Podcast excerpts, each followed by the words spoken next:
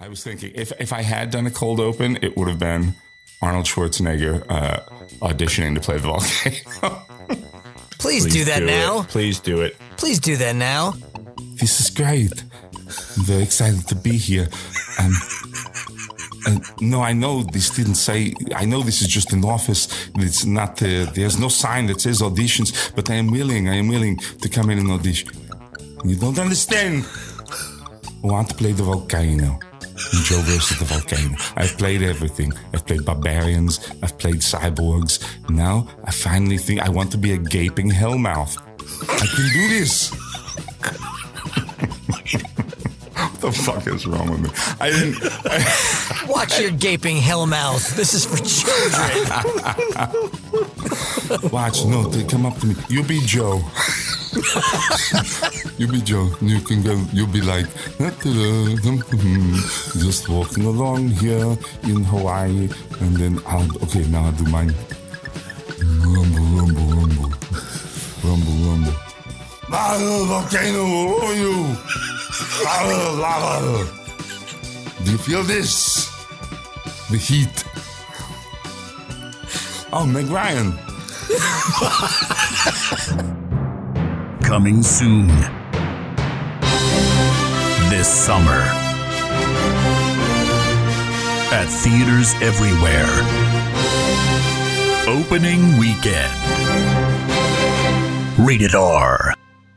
Welcome to episode 71 of Opening Weekend. I am Jason O'Connell, and I am once again joined by my dear friends Fred Berman and Dan Matissa. And this is a very special all request episode. Uh, our longtime listener and educator at Half Hollow Hills High School on Long Island. Dan just did one of those. Eh, Yeah, they were muscle man, those educators pushing it. I don't even know he's, the a, man. he's a teacher. We don't know him, don't but he's, know the he man. has presented himself as a teacher to us. This gentleman's name is Michael Zarzicki.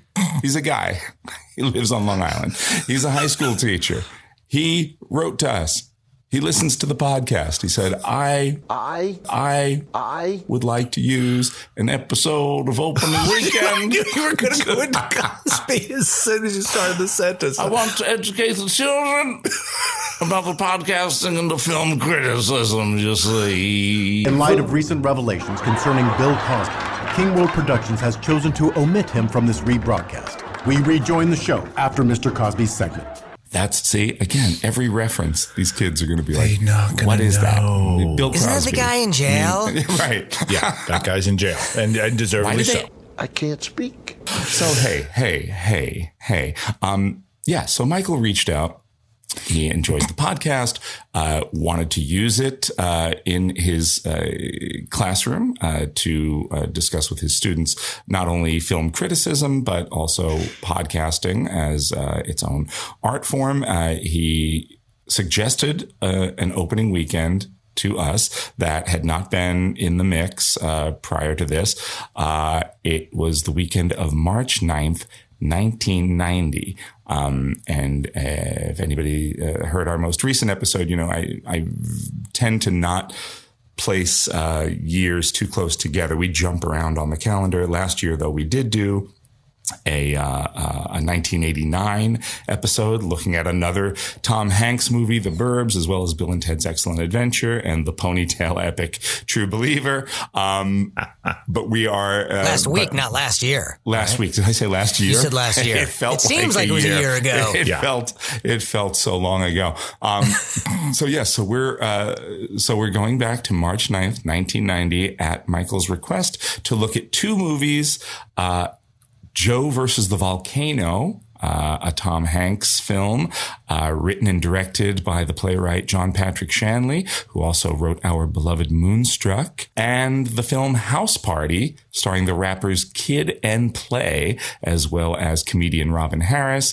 uh, and uh, Martin Lawrence and Tisha Campbell. Martin Lawrence, probably the most famous uh, alum of House Party, but uh, but the film also prominently features the woman who went on to play his wife on his sitcom in the when was that on the nineties, early aughts? Martin, Yeah. yeah, sounds about right. Anyway, these two films came out on March 9th. Michael is uh, I think he's a fan of both of them. I know he has strong But positive. he's a fan of both for- kid and play. Oh no, no. I, well, both I will get movies. to it. Only play. I He think- only enjoys he's play. only If likes you play. only enjoy play, there's something wrong with you.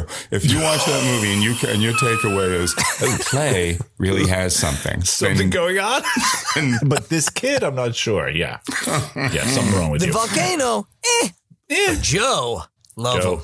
I'm with it. You son of a bitch. But before we dive into this week's films, Fred and Dan, where were you in March of 1990? You see, part of this, what- part of what this podcast is, cannot be relatable to a young person right now because it's about nostalgia. It's about looking back on your youth, and you guys are living your youth right now, and you're enjoying it. And uh, well, not while you're listening to this or doing anything, doing anything associated Enjoying with Mr. is a stretch. Mr. Zarzicki's class, but You son of a bitch.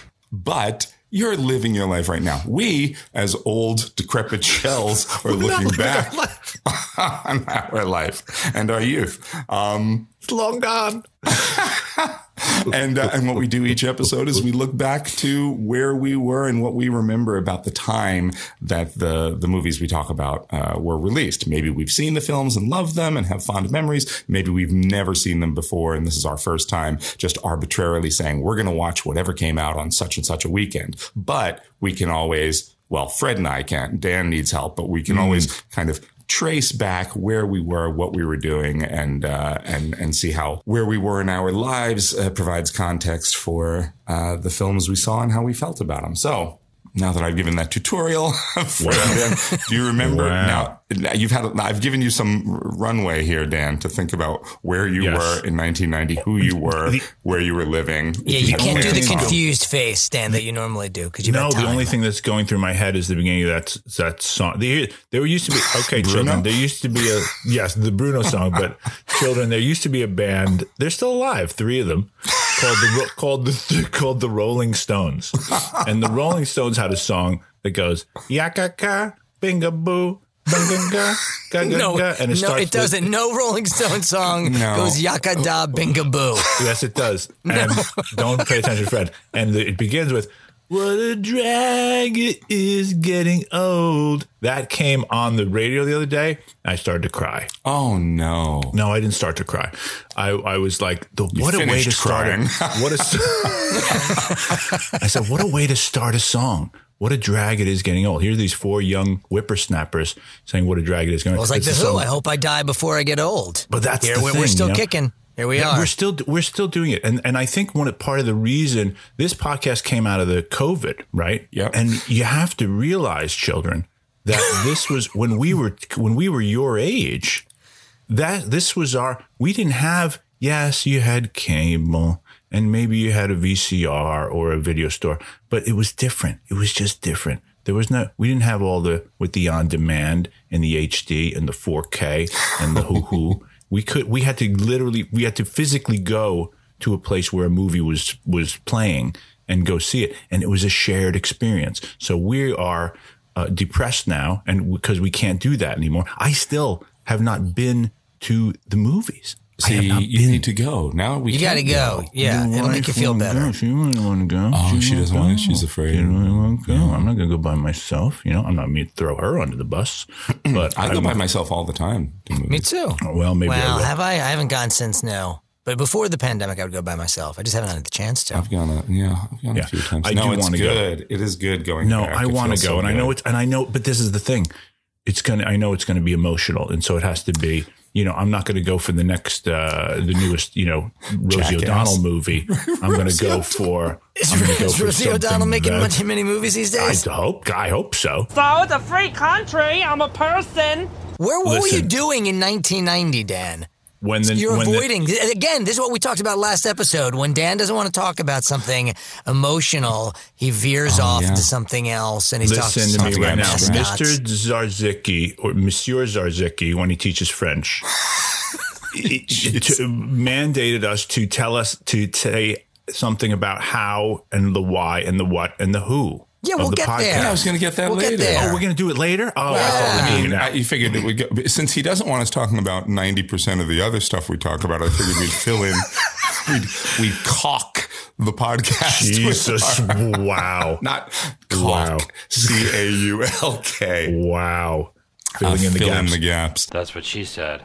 That's my joke. Damn it, Dwight. I understand. Um, but they, but you're right. But going to the movies was a big part of your life in 1990, right? It was a big That- part of well, there mine. was a big you were part, working at the theater, right? working at a movie theater, A, at the Movie City, Movie City 6. And number two, I was the, like you, Jason, we are, uh, it uh, is so eye opening to me how, how similar our three childhoods were in, in some ways.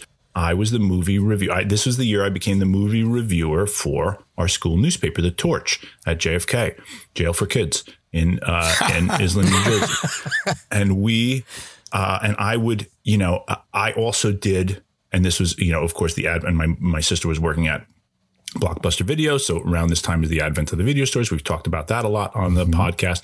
Children, you had to physically go and get a movie. You physically go and get it physically, and you had to return it with a certain amount of time, or else My they guess charge you. My guess is that you, the, the fact that you keep calling them children is just angering them more and more and more. And they've just, by this point, they've turned off the podcast. No, but they have to listen for, Oh, for that- credit. Oh, okay. so keep, so yeah. keep going then. they can't not listen. The children today need to understand something. oh my God. You can't just take out a phone and watch Joe versus volcano on it. I mean, you can now, but you couldn't then. A phone had a cord, and maybe if it was someone called, it was you know the doctor or a relative that you didn't want to talk to. You couldn't, or you could- the only time couldn't leave the phone calls kitchen. came through was when it was a doctor. possibly a doc, possibly someone someone confirming an appointment and saying you have an eye doctor this weekend. Fabulous, I'll be there. You're, you're only seeing things through the prism of your decrepitude, your current decrepitude. People are always calling to ask about your colon's health. That's literally all the call. The only calls I get that aren't robocalls Yes, is but a doctor saying, "You know, you have a thing this weekend, right? you know, you can't miss this." But those That's are the calls you were getting back in 1990. Those were the no. Back in 1990, here's what I was doing. I'm going over to the video store to get. You know, I'm, I'm telling my sister, "Hey, bring home this movie, that movie. Oh, this is out now. Bring this home." I'm also working at the movie theater and seeing all the new stuff. Not either of these movies. Um, but uh, I, although I did see House Party, and I just don't, I don't, I, I was remember shocked at how much of it I didn't remember, but I know I saw it. Um, and I'm writing the reviews for the school newspaper, but not of the movies that are out, of movies that I thought the kids should see, Oh, right. like Amadeus. You know, Stuff No that was on video that they could Yes, rent, like no older kid's movies. gonna right? rent Amadeus goddamn Deus. Yeah, but it makes you look smart. There you go. That's, That's all it. I wanted was that was Mrs. Bloom, God bless her, the wonderful English teacher, Mrs. Bloom, who ran the school newspaper and directed the school plays every year. She was the one who was like, yeah, you can do video reviews, re- video rental reviews, you know? So I'm putting in, you know, uh, Every Time We Say Goodbye, which is another Tom Hanks movie that no one saw or cared about. I've you know, not I'm- heard of it. I know it's a, like a war movie, and, and- and, you know, and, and and I'm, you know, putting things in there that no one, no one is cared about. And the other thing is, I'm gently easing the torch, the school newspaper, easing it to the left That's what she said. That's my joke. Damn it, Dwight. because I start also writing feature articles. I'm about to become the editor. I'm, I'm going to be the new editor of it, uh, of the school newspaper. So I'm, Was, was it I'm- a far right leaning I was going paper to say, before you was it, took was it? Breitbart? it was pretty down the middle. But then I write a an extended thing about, like anti the death penalty only because I had seen uh, the Thin Blue Line, the documentary, the Thin Blue Line, and I was like, oh, this is interesting because Roger Ebert said it was amazing. So I so I rented that and watched it, and I was like, yeah, we have to get rid of the death penalty. It doesn't make sense anymore. People are innocent people are getting killed in jails, and so I wrote a thing, and then like your story last week. Jason, someone else wrote a rebuttal, and it was the daughter of the football coach and she wrote a rebuttal and I printed it. You know why? Because I show both sides. I take it both sides. you. I said I will print that. I disagree and with everything in it, but I will print it. Yeah, and that's how I became fair and balanced. And we changed the name from the Torch to Fox News. No, I'm kidding. and then, and then uh, a year later, when that uh, girl's father went to jail for multiple murders, but but escaped the chair, you were like, now I see she had an agenda. I'm I'm pretty impressed, Dan. I was like running around you. trying to get rush tickets. You were d- d- changing the world. I should have been more like you, Fred. That's the only thing I've learned from this podcast. I should have been a little more Fred, a little more Jason, a little more country, a little more rock and roll. I should have been a little more and a little less because you guys had awesome uh, childhoods. As I, as you know, We're discovering that Fred's was much more, much cooler and much more enviable. yeah. What But, we said uh, on day one of this podcast, Fred was the cool kid. Yeah. We were the dorks. he was Not cool at kid. all. Not at all. Compared all. to us, just in relation to us, you Oh, were I don't know about that. You, but you had a really. It sounded like you had a really lovely high school experience, Jason. You always I talk did. about I, it. that's so you very did true. great. No, I, I loved high school. I loved, uh, yeah. But you yeah. weren't in it. You were out of high school at this point. Yeah, right? I, at this point, I was. It was my second semester at Hofstra. Yeah, it was. I was, Wow. I was in college at Hofstra University, where I met these fine gentlemen, low these many years ago, uh, kids, and uh, These yeah, kids I probably doing. know about Hofstra if they're Long Islanders. They must know They about might, it. yeah, they may, yeah. Some of them may be. Uh, some, some of them may be opening their acceptance letters right now. Well, that's what I was thinking of. That Well, that's this for you. was That's what was for me. for you this right was the now, right? time, or or mostly rejection letters.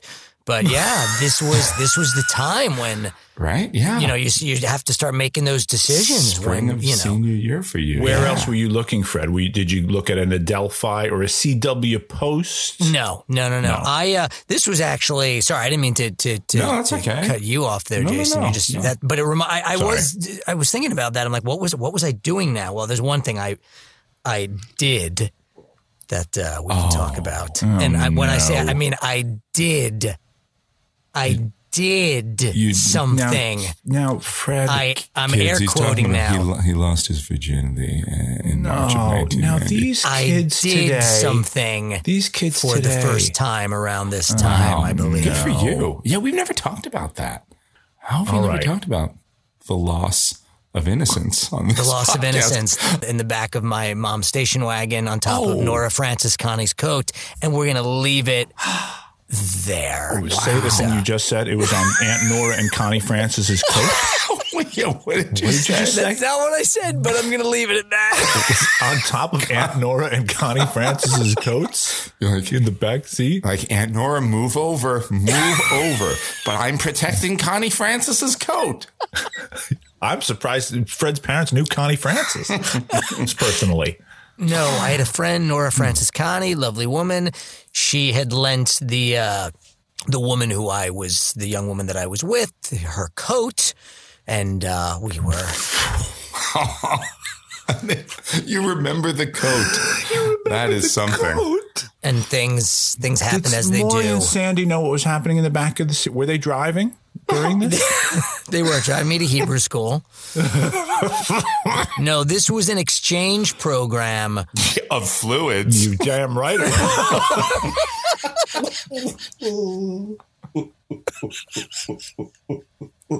you read my mind. You read my mind.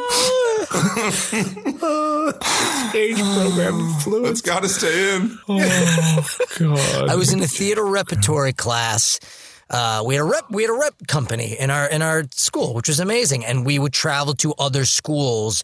And this year we went to uh, Half Hollow uh, St. Hills. No, we went to St. Oh. Louis, and then they came here to New York. I don't remember who went where first, but I met a young woman from St. Louis. She fancied me. I fancied her. Oh. Things mm-hmm. happened. Mm-hmm. Nora mm-hmm. Francis Connie's coat was involved. A station wagon was involved, and then I thought it was going to be the beginning of my my first big long distance romance. And and she and I was just telling the story the other day to some friends. She she broke up with me over the phone. She was she was she was a few years younger than me. I mean, she was a big New Kids on the Block fan. I remember. Oh, that was a point of that, that was a point of consternation. Yeah. And uh, but I always remember we were I was I was in my bedroom and I was I convinced my parents to buy me a ticket to go out to visit her. And so I was we were about to get the the, the plane ticket and I was calling her to tell her this, Oh, and boy. I could tell that there was some, you know, that there was a bit uncertainty in her voice, and I was like, "What? Did you not want me to come? Do you not want me to oh, come?" Oh, and I always remember this because Michael Penn's song "No Myth" was playing in the background, and because there's Michael a line. Penn, not Mike Pence. It sounded like Not you said Mike Mike Pence. Pence. no, Michael Penn. Although he is a really good singer. People Yeah. don't give him credit. Let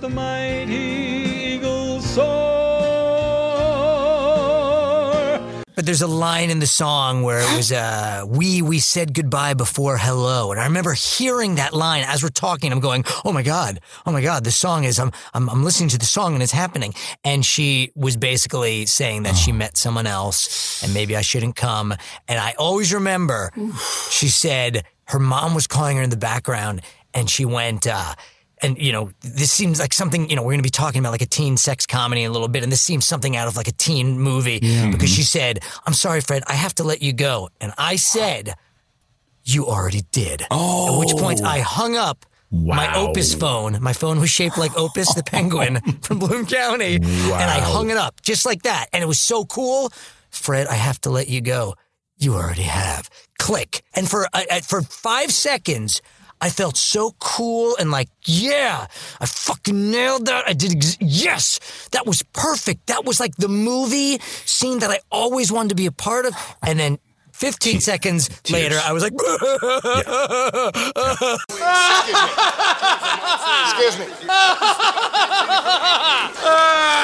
But the you know I I don't know if uh, you know the students know this, but the guy she started seeing, a guy named Mike Zarzicki. he lived in St. Louis for a brief period in the nineties. and this podcast is revenge. So students, rise up against your teacher. Revolt! Take down Zarzicki, you must. Take back what is yours, Gotham. Opus, opus, opus. Make this your magnum opus, students. I'm sorry. And when the streets run red with Zaziki's blood, oh my god! And then I got rejected from a bunch of colleges. So there you go. Uh, but then you got into Hofstra. I got into Hofstra You're Hofstra, and where. I was doing my first ever Shakespeare play. Right now, I was doing Othello. Oh, wonderful. with Dr. Richard Mason, our beloved Dr. Richard Mason, my first ever Shakespeare play. I was so frightened. I didn't want to do it. I was like, how did I get myself into this thing? I was, uh, I was enjoying college. It was the first semester was very, very lonely. And then towards the end of the first semester, I went to this thing on Wednesday nights in the little theater, the Spiegel Theater. The whole department would get together. The drama department would get together and there was a they called it the, uh, the cabaret, and it was named for the uh, the Alpha Psi Omega Cabaret. That's the theater um, uh, fraternity, and people could get up and do anything, sing a song.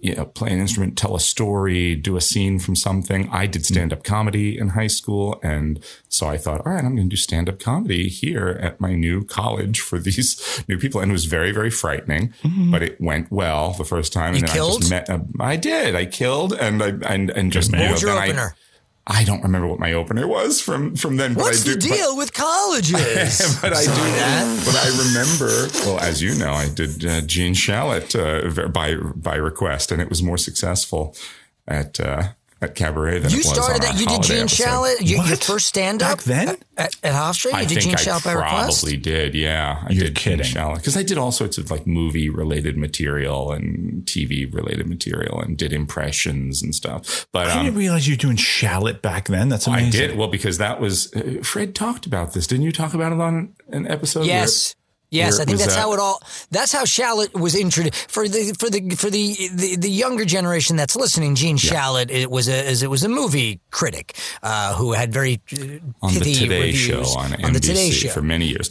But he's funny because he has this crazy hair and this big, ridiculous mustache, and he had a crazy voice. And he would his movie reviews were basically just bad puns for the most part, and you know, very quick soundbite things that played well on TV. And he just had a look about him that you know just made him a kind of dynamic character. But it, there's something about him and the way he reviewed movies that's just so eminently poke funnable. It's just easy to make fun of him. Star. Wars, more like Star Boars. Yeah, exactly. like that. kind of a so so I, I do an impression of him almost weekly on this podcast, but it started by making fun. He was somebody that we in our youth, everybody knew him. Everybody knew like there were like the handful of movie critics that TV movie critics that people were familiar with, and he was kind of the most ridiculous in his way. And so I would do impressions of him in my stand up act. And there was one time I took took requests from the audience and who was it who thought who was like I Great. I'll never forget when I thought I had you stumped with uh, the title Europa Europa. I said try to try to review Europa Europa, the foreign I film. remember and that, I, And I just said you could tie me up with Europa Europa any day. I loved it. Um, but anyway, so I did stand up there, and then but I, what I'm saying, my point is, I remember that first night. It was like all of a sudden. And I'm sure you guys both felt this too. Exponentially, my f- friend base in college increased because all of a sudden I knew I- you know, like people had context for who I was. They were like, oh, that was fun. You know, I just met so many people that one night and it kind of changed, you know, just changed my life in college. All of a sudden, I went from like eating a dozen donuts by myself in, the, in my dorm room to, uh, to eating a dozen donuts with friends. um, in their That was dorm cool thing too about. I mean, you didn't, but you could go into college. You could sort of reinvent yourself as well. Well, this is what I want Mike Zarzicki's students to understand. You, it all, nothing in high school matters.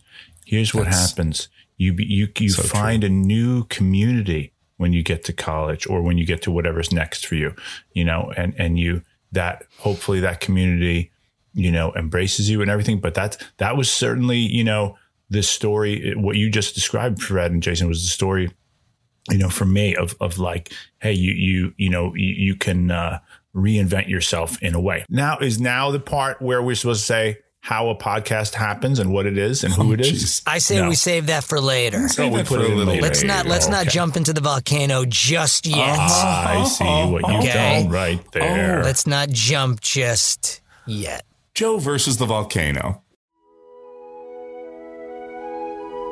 Once upon a time, in the middle of a deep, dark factory, an average Joe Joe Banks. lived a very boring life. Good morning, Dee Dee. Hi, Joe. What's with the shoe? Losing my soul. Yeah. Until one day he found out his life was over. I'm not sick except for this terminal disease. That's right. You have some time left, Mr. Banks. Live it well. And that's Joe Banks? when his adventure began. You and I might be able to help each other. I want to hire you to jump into a volcano. Joe Banks, played by Tom Hanks, who gives thanks while wearing Spanx, is dying, apparently, according to a mysterious doctor played by Robert Stack. On the upside, a strange millionaire, played by Lloyd Bridges, offers Joe a way to die with dignity by hurling himself into a volcano. Flush with plenty of spending cash and all the luggage a person could ever hope to need, Joe embarks on an absurdist journey to his demise, trying to puzzle out the meaning of existence while being guided by two very different sisters, both played by an excellent Meg Ryan, who also takes on a third character in Joe's sniffling, New York accented coworker. Written by acclaimed playwright and first-time director John Patrick Shanley, Joe vs. the Volcano divided critics and was considered something of a flop, even though it earned nearly $40 million in theaters after a $9.2 million opening weekend. Fred and Dan, what did you guys think about Michael Zarzicki's favorite film? So see what, how that colors things for you. Joe versus the volcano. Now it's all starting to make sense that this is his favorite film. Now Is I it his get favorite it. film?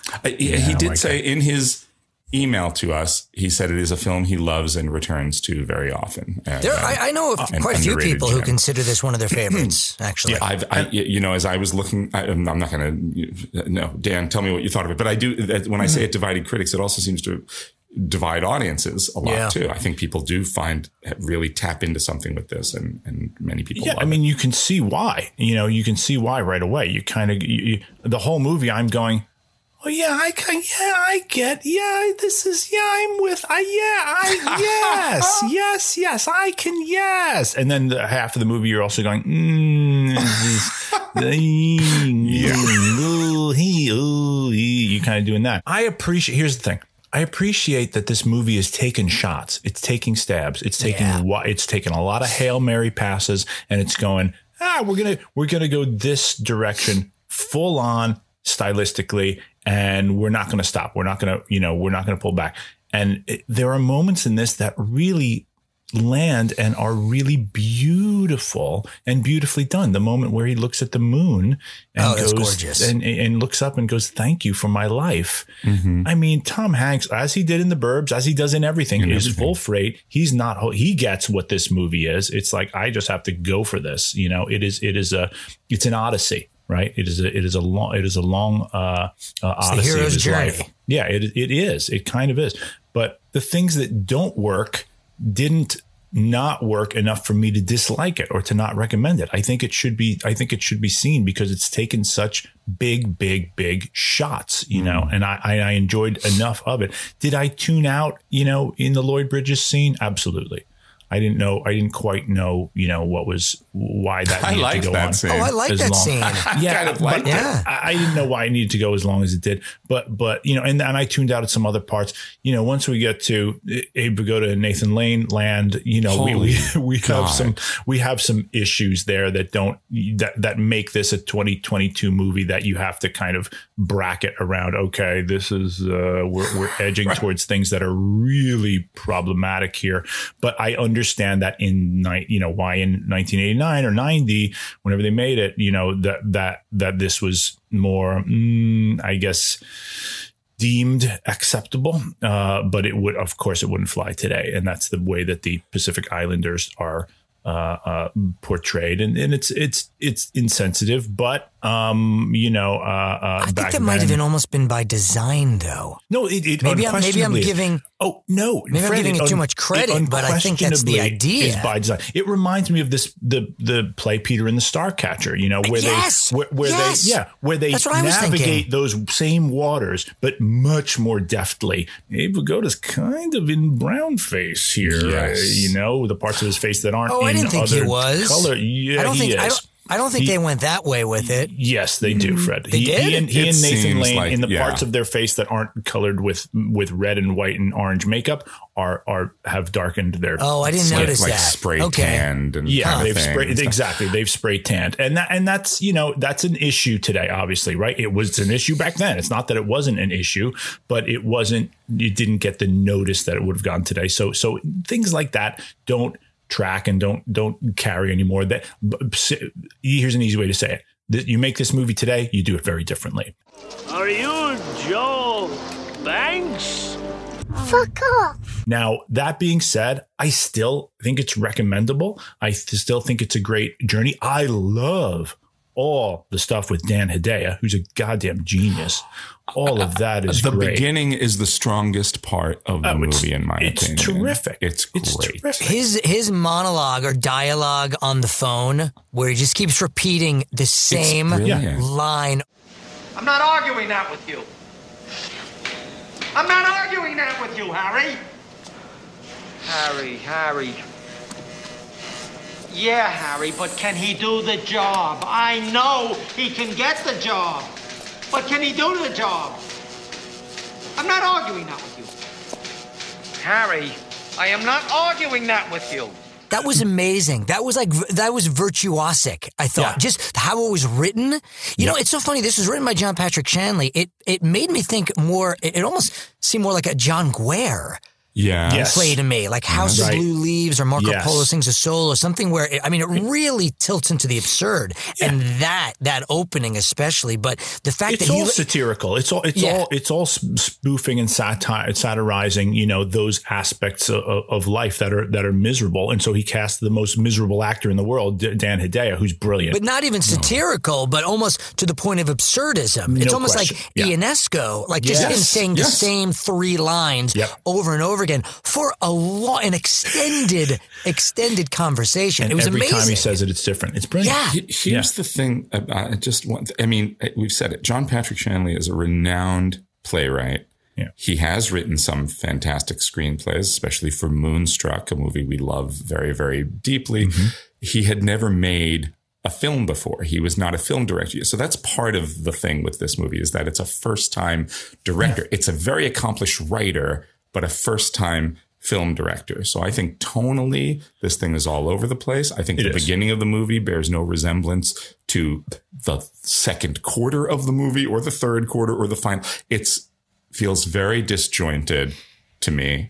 which I sort of like. Yeah. But I can see why that I would don't put you because I off, think too. I think I don't I think the later parts are not as successful. I think it hits a point by the when they get on the boat and when Meg Ryan uh, enters her third character, which is the Yeah. most Meg Ryan-y character, the one that's herself. That's where the movie kind of loses me, and I stay I lost. agree. When she her second character, the redhead, the sister, is so fucking good.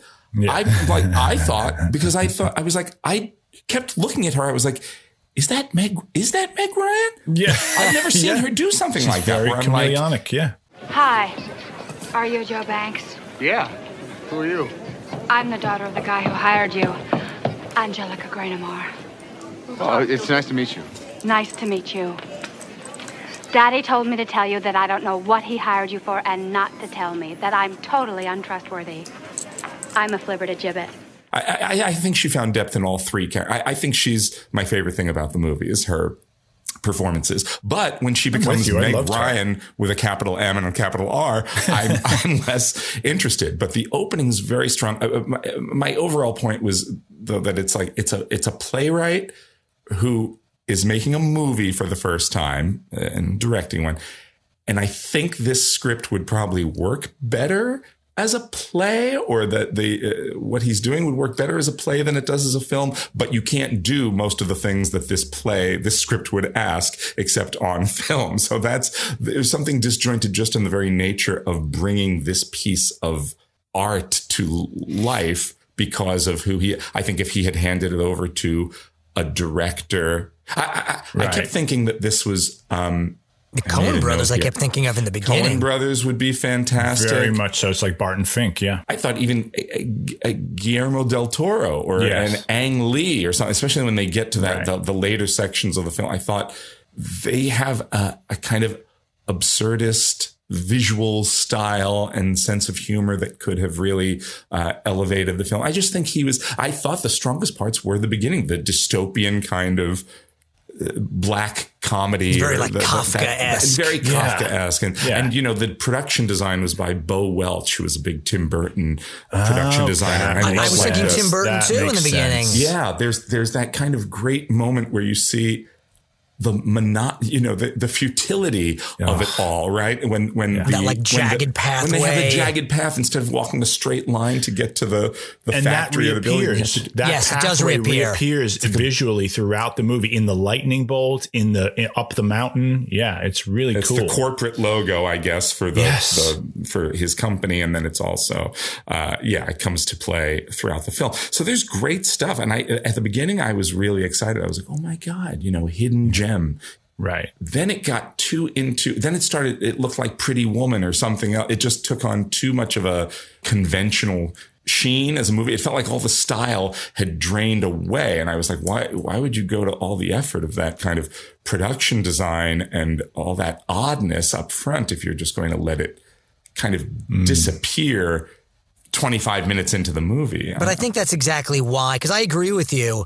I, I didn't see this movie when it came out. No, I, I missed neither. it. This was this was exactly this was like an oddity, very almost exactly what we said last episode about the Burbs. This was a movie that obviously, like I I was intrigued by and sort of excited because it was Tom Hanks, but it was like, what is this? I don't know what this is. Right. This is a different Tom Hanks that we just saw in Big, and it was and it was just exactly what we said in the Burbs. That like I knew some people who really liked it, and but I I and other people, but it, but it got trounced by the critics, and I just never ended up seeing it. Ebert liked it. Ebert like Yeah. Ebert loved it. fan. did. Ebert loved it. loved it. Yeah, and it's become like sort of a, he had a he had a the Ebert Fest. He has a he had a film festival, and he opened it with this movie. Right. But to your point, Jason, I agree. Watching it, I really liked the beginning. I thought the beginning was was was great. It was very Coen Brothers esque. I thought, and I I did get a little lost once they got on the boat, and Meg Ryan became a little bit more Meg, which which she's great at. I Yeah, mean, she's she's, wonderful, but- adorable in this movie all the way through. But maybe you know the the yes the the the the the, the, the slightly um I, again I didn't I didn't realize that this the spray painting on you know the spray tan on that. So that that colors it you know no pun intended. No but I mean I, I I didn't get that. I didn't notice that and, and that does make it very problematic. Um, and it was problematic anyway but what I appreciated once they got there was it suddenly it got back to that sort of Yeah. loony what is going Yeah, it's on cuckoo and it, again. You're right. it, it, it re- I mean it really went it almost went like Mel Brooksian Yes. you know with some stuff Yes. it went crazy and I was laughing and I was Yeah, I having was too. fun and I Yes. thought okay now we're really getting into theater of the absurd and this is crazy and I was enjoying the theatricality of it uh, and it was that middle yeah it was the middle part on the boat that lost me a little bit but well, I don't know. I was going to say at this time you weren't seeing many movies that were taking chances like this, but I, but I, I think I'm incorrect in that in that assumption because we already had because Tim Burton after. was Yeah, Tim Burton has taken his Yeah. two Two years shots after Raising. Arizona, one year after Yeah. Beetlejuice. I mean, you there are people taking big stylistic swings on film. Yeah. He's just not, he wasn't, we mentioned both of their, we said the Coen brothers and Tim Burton as people who could have done something interesting with this Mm-hmm. film. It's because it, it's what do you do with the blank check, right? After Moonstruck, he kind of gets a blank check and he's like, I want to get, break into movies. I want to make movies. I think I can. And he can't. You can see it. You can see the promise that he has, but it doesn't quite for me, it doesn't quite work. The the tones don't line up. It, this probably would have fared better in the hands of a more assured filmmaker as opposed to a first time director, but you never know because it is his vision and maybe, and that's the thing. He had the blank check. He's like, I'm going to try. It's notable Yes. that he doesn't direct another film for 18 years and then he makes Doubt. I think that movie works, you know, um, from what I can remember about it. It was an Oscar nominee. He, I think he, I don't know if he was nominated for best director, but certainly that fared much better, but it took him a long time before he made another movie as a director. So I think that's part, you can't discount that he was a novice to the art form and He was- went pretty far too. I think if he started off with something like doubt, Like something Doubt. a little Yeah, exactly. simpler, Exactly. You know, but hmm. this is. You know, as much as as much as much as I'm watching and thinking, really, this is John Patrick Shanley. It was it was making me think of so many, you know, all the people we mentioned, like Tim Burton, the Coen Brothers, John Yeah. Guare, Ionesco, like so many different stuff. But it is very John Patrick Shanley in that he lives in the world of fairy tales, romantic fable. larger than life theatricality, and it's it, it's fa- this is a fable. This is a fable. It's a parable, Yeah. And right? Moonstruck was a fable. Moonstruck, right? yeah. And doubt, he- doubt, the play doubt is actually doubt a parable. You know, Yeah. so Oh, yeah, he- interesting. He, he he lives in these Oh, I didn't sort know of that. morality tales, right? But yes, Moonstruck, certainly Italian American reconciliation to some degree. Danny and the Deep Blue Sea, this, they're all fables. You know what I kept thinking of, and it's also just by design how it opens. I mean, it opens up, you know, with like you know, once upon a time. So he's setting up. Yeah. I Yes. kept thinking of Rob Reiner and The Princess Bride. Oh yeah, there you go. You know, Mm-hmm. like I almost wanted more of that. I almost wanted it.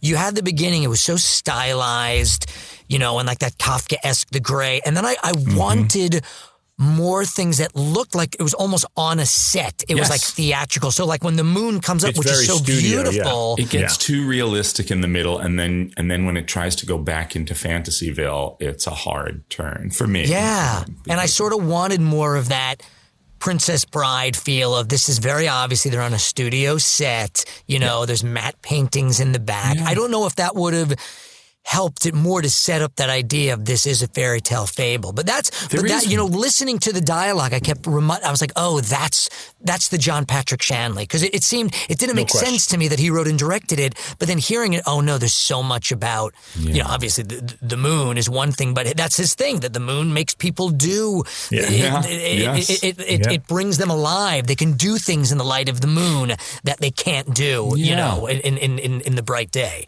Yeah. like Nicolas Cage's character in Moonstruck would be very at home in the he, like he's. I always remember we we've had issues with him in Moonstruck. I think Yeah. p- part of it's him, and part of it is the outsizedness of his character compared with the the rest of that cast.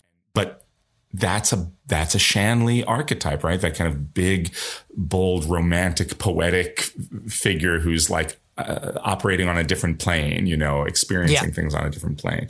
Uh, yeah, that's all true. That's really true. There is a beautiful shot, and I was like, well, that you to your point about making it feel more theatrical and more almost leaning into the artificiality um, in terms of production design and stuff.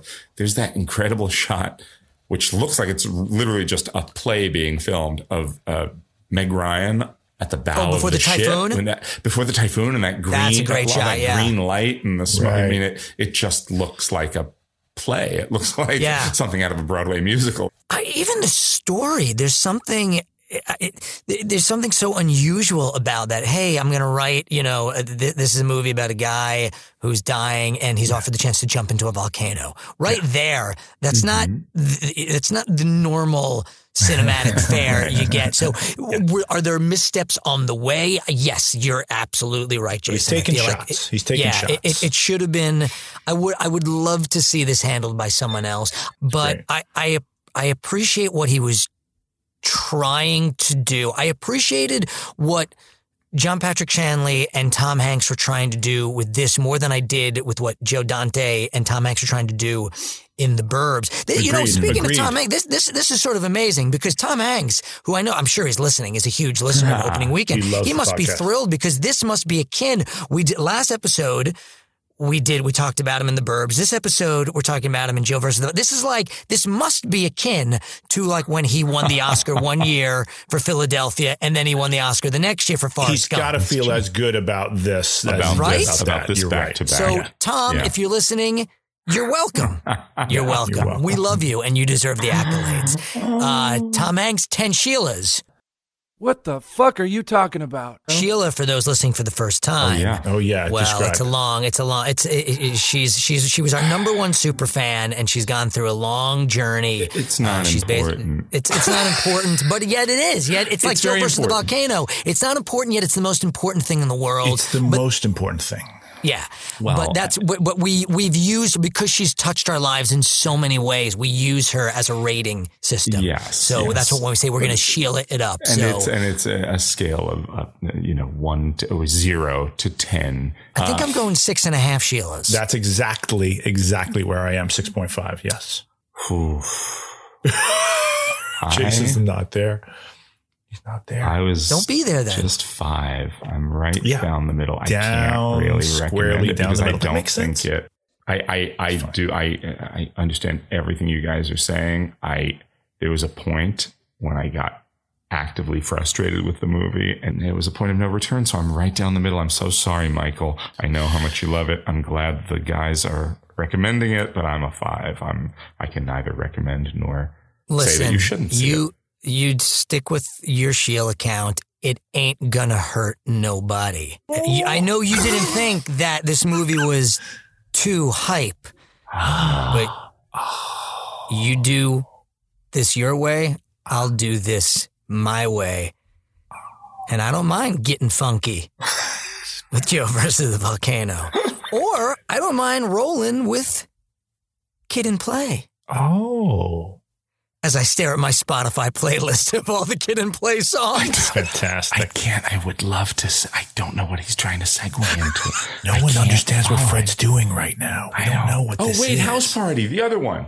Ah, House Party. If my pops finds out I got in trouble in school today, I'm definitely gonna be on punishment.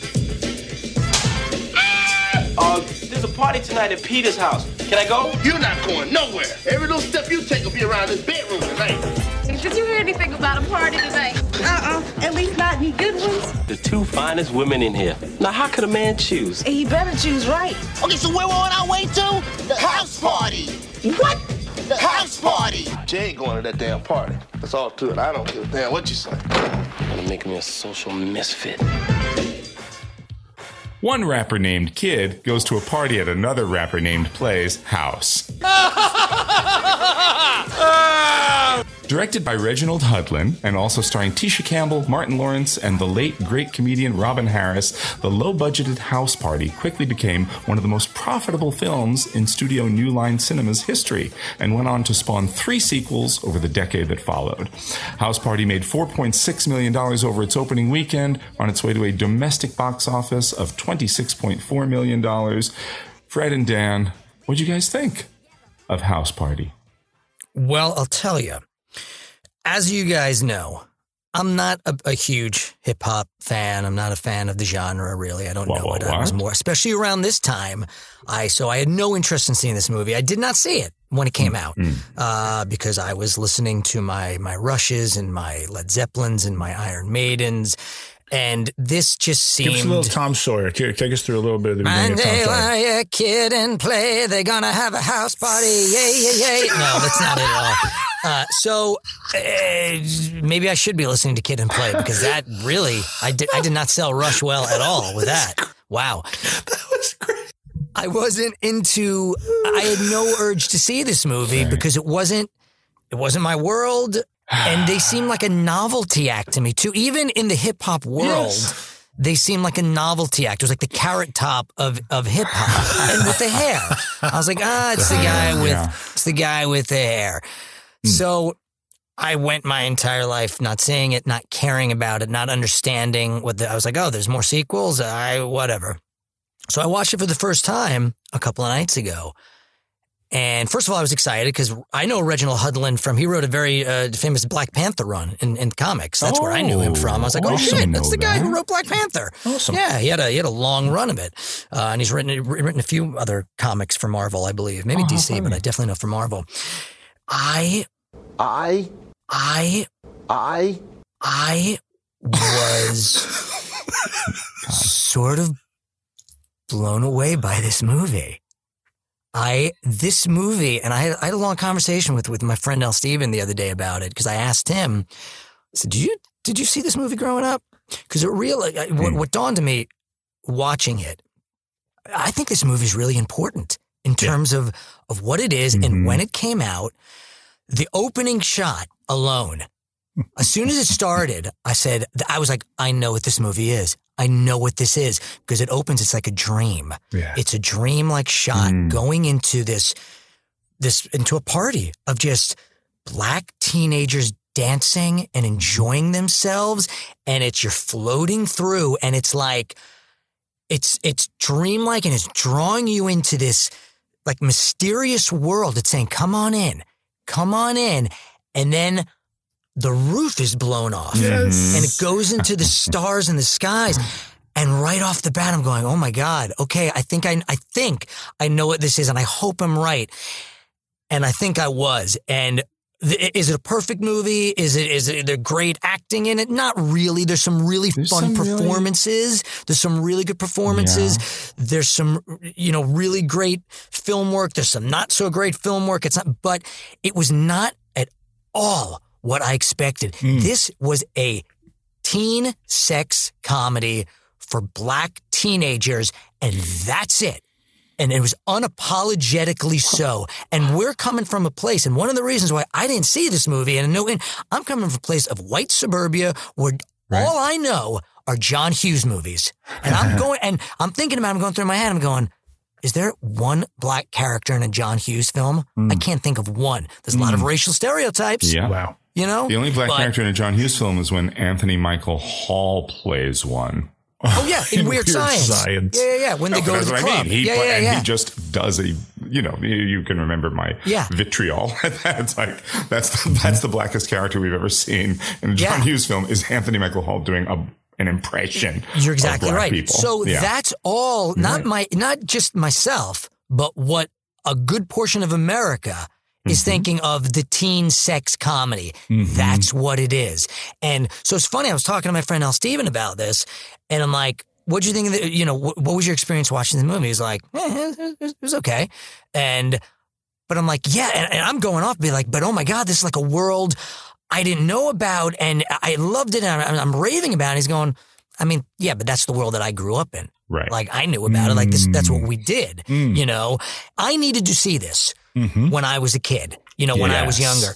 But I wish I, had was, seen it when I was. yeah, when I, was I really, really enjoyed it. Yeah, and it's the it's the dynamics of the relationship. That's what I think is great. Yeah, it's not like amazing acting anywhere, but it's actually lovely. Like a lot of the the the two hander scenes are really really Gorgeous. lovely. I think Kid uh, the uh, now what is Kid's actual name? Kid and play that that Let's is just a- keep him as kid. Let's just keep him as kid way. because that's how we know him. But I, I think his name might be Christopher Martin. They're both named Christopher. They're both Christopher. named Christopher, Yeah. right? Um, Yeah, but, and uh, they are uh, um, Christopher Reid is Kid and Christopher Martin Christopher is Martin. Play. Great. So Christopher Reid, but Kid, it's just easier to go by. Uh, uh, Kid, Yeah. I think he's especially good, especially not only does he just have such a, there's something so, uh, not just the hairstyle, but there's something about, um, there's something very uh, dynamic about him as a performer. And he just kind of, he pops on screen uh, in a really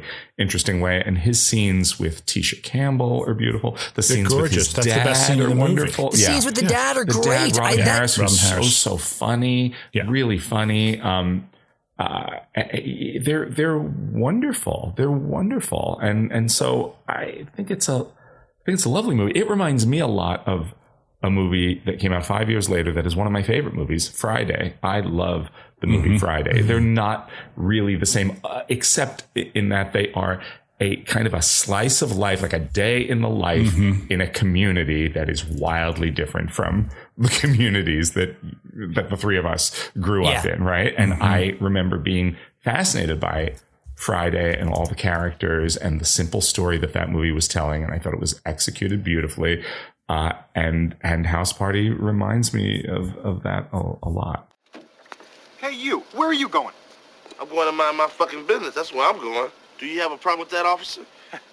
Again with the questions. What is this, Jeopardy? No, it ain't Jeopardy. It ain't Monopoly either. And I ain't going to jail. Freeze! Freeze! Goddamn, you all sound like a set of bookends, man. Put your hands on top of your head. Shh. Top. Lean I know why you stopped me. I know why. Because I'm a poor black man in a black neighborhood on a black block, and y'all just want to bust my black ass. No, no. You look suspicious. Ain't that a bitch? Yeah, you look suspicious, and you definitely look black. Turn around. Your wife likes you, old bitch. The other thing that took me by surprise was the real world consequences and with the two white policemen. I was like, holy shit. So disturbing. And they said, someone said, and this was great. The, the quote I read, I, I don't know who wrote this, said there are consequences for the characters in House Party simply for existing that the likes of Ferris Bueller never had to consider. Well, there you go. You know, and So- it was so like the white. They said, you know, it's it, it's what they had to. Oh, oh, it was a quote with Chris Reid. Chris Reid was saying, Yeah. You know, it was it was a teen movie like all the John Hughes movies and all that. But look what we had to navigate. The white dude doesn't have to deal with half of this. All he has to do is wake up and shit is lovely. We have obstacles. Yes. But Reg, Reginald Hudlin doesn't do it in a way that's like hitting you over the head, which is great too. It's just sort of these. This is the lives that these kids live. A movie that changed my life in the year prior to this is Do the Right Thing. Yeah. Yeah. Seeing seeing Do the Right Thing was mind blowing, eye opening, gut punching, obviously. And if you know you haven't seen that movie, Mike Zarzicki's students see that movie and then see this movie. And how far out are we from Boys in the Hood? Is that same year as this? The next Wasn't year, like 90 It's 91. the following year. 91, I Okay. think. Yeah. Yeah. So, um, you know, those scenes resonated for me the most in seeing this movie. The scenes with the two cops. Now, the one cop, uh, it is uh, the one that the one that's typically driving the car. I don't know if you recognize him. He looked familiar to me. He's cast. He, the, the reason he is cast, I can only imagine, is because he is a very, very, very prominent character in another movie about a great big party, Bachelor Party, which is with Tom Hanks. Oh my He- God. He plays sort of the animalistic, you know, a guy who's like, let's watch. We need boobs and fire trucks and drugs and, hookers. you know, and hookers. my He's God. that guy. Okay. Oh my So God. he- I couldn't he- place him. Yes, yeah, you're now right. The other guy I didn't recognize, but that guy is cast very much on purpose. Okay, so those, so this, so that's a commentary on on exactly everything that we're talking about, and, and you know the the the fact that okay, the the you know in 16 candles the white kids having the party or in bachelor party don't have to contend with with any of these things. So the movie winds up being so much more than the sum of its parts Yeah. because you know you have it is very very very cleanly divided into three thirds. You have getting ready for the party the party and then everything that happens after the party. Mm-hmm. And each of these thirds has something in it sometimes involving the cops sometimes not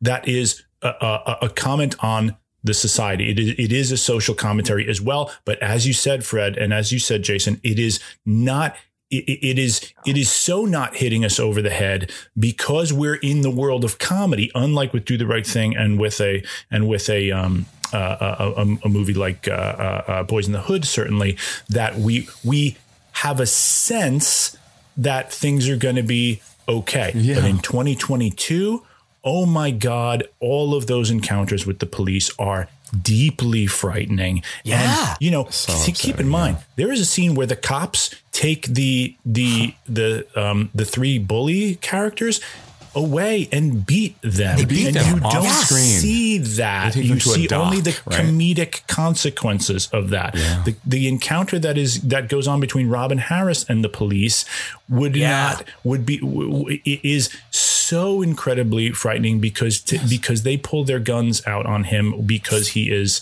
you know A just putting his hands at his sides. street, yeah. So all of that is very disturbing. The you know the big huge misstep in this movie is obviously the jail stuff. When Oh, it's when- horrifically when, homophobic. When Oh my kid goes to jail, it is Yeah. you know he's making Rock Hudson jokes. It's all about a- not getting AIDS and And Reginald be- and- Hudlin has apologized for that. I read an interview with Oh, him. He really? said Okay. he, he's like, yeah, he really he, Yeah. he regrets it. He said there's nothing worse than offending people who you don't mean to offend. Yeah, and, it that- and doesn't it's a shame hold because it's sort of Yeah. It's the showstopper of the movie.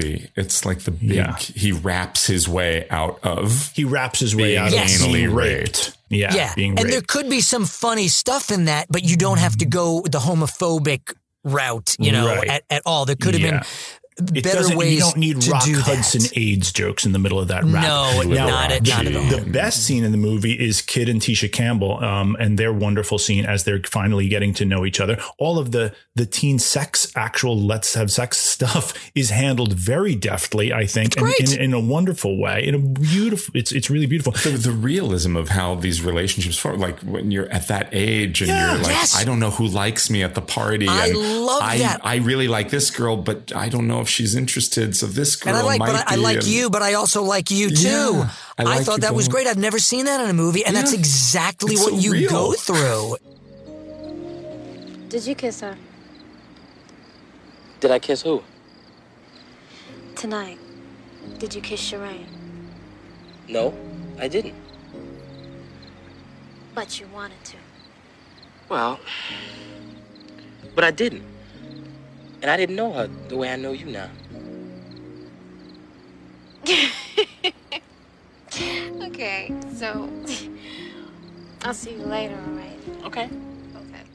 Here's another wonderful thing. At this party, there are exactly zero people smoking, doing drugs of any kind. One guy gets drunk and gets he is drunk. the he He's is the very funny. loser and the outcast of the party Yeah. because Yeah. he brings alcohol and drinks a lot of it. There's not any you see all of that in 16 candles at the big Jake Ryan house party. You know, you don't see any of it here. They're just gathering on a school night to dance. And that it that to me is the best scene when they do great. the dance off, the dance Oh, off and that's the rap battle. amazing. The dance off and the rap battle are are the, next to the Tisha Campbell and Kid scene. That is my favorite stuff. And I here's something I didn't expect. This movie is really both both ethically, idealistically, and within the rap, it's kid versus play. Yeah. Yeah. it's not kid and play being together and Yeah. being of the same mind. They're opposites in this, even up to the very, very, very ending scene where they have different thoughts about what it is to be in a relationship with a woman. Yes. And you are very anti play by the end of Oh, this movie. sure. Or, or you're at least given the choice. Which is the opposite because you're oh, salt and pepper always go together. It's always salt and This is more Kid V play, Dawn of Justice. This is Kid V the volcano end Kid play. V the volcano. Boy, you're going way out. I'm ready to serve you. If you can stay out past your pop's curfew, look at him. Already it has been. Let Uncle Play say a rhyme that'll tuck your ass in. Am I paid or what? Some kind of foul. You know what I'm saying? Crazy. Once again, the boy's blowing smoke about what he wanna be.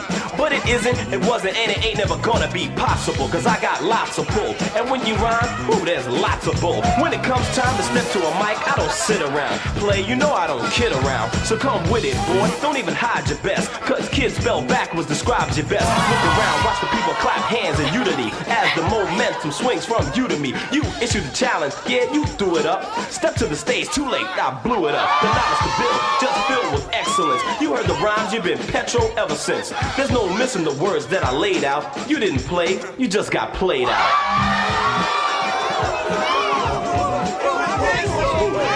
Oh yeah?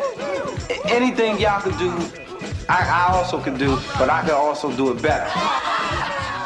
This is one of those movies we've talked about. This. We talked about this with Will Smith in um, what was in our second episode ever. Yeah. uh, in Made, in America. America. You Right. watch this and you go, "Oh, Martin Lawrence is a fucking star." Yeah.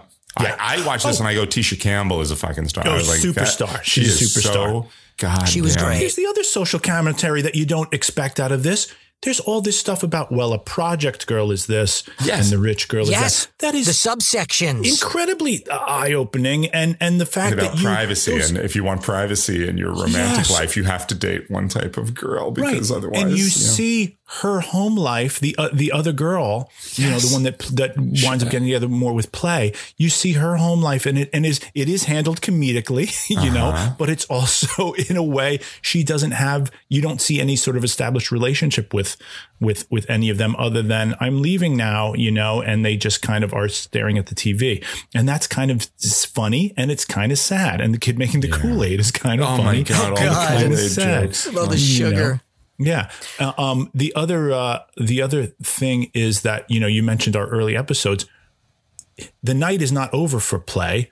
He's going to go home and watch a movie. What's one of the movies he's going to watch? Beat Street. Beat Street. Yes, I know. I Another love movie that. that. we said a lot of these same things about, as far as like this is opening our eyes to a world that we didn't know yeah. as these you know white privileged teens. They made references. They made references to Krush Groove, Yes. Beat Street. There was all those movies that like paved the way for this, which I thought was really, really cool. Dolomite. Yeah, yeah, yeah. The, the, his Dolomite, dad yeah. talks about Dolomite. Dolomite. Dad a. He loves wants to watch Dolomite. Dolomite with him. He's like, you don't want to stay and watch Dolomite tonight. I, if, any, if you haven't seen the, did you see the Eddie Murphy movie? Oh, it's terrific. Yeah, So it's terrific. It's fantastic because I didn't know. I wasn't familiar with Dolomite before that, really. And then the Dick Gregory references. Dick Gregory, the Oh, great yeah, comedian, yeah. who then also like got into all this kind of diet fad stuff. It was, Yep. I, I, yeah, Now, the, the- references were wonderful. The neighbor is also a famous comic. Also, Oh, yes, Witherspoon. that's John Witherspoon. John Witherspoon, He's- yeah. he's very Who's- funny. Who plays basically the the da- the the dad role in Friday. It's about, he has a much larger, uh, very Yeah. very funny role. and he's in. Uh,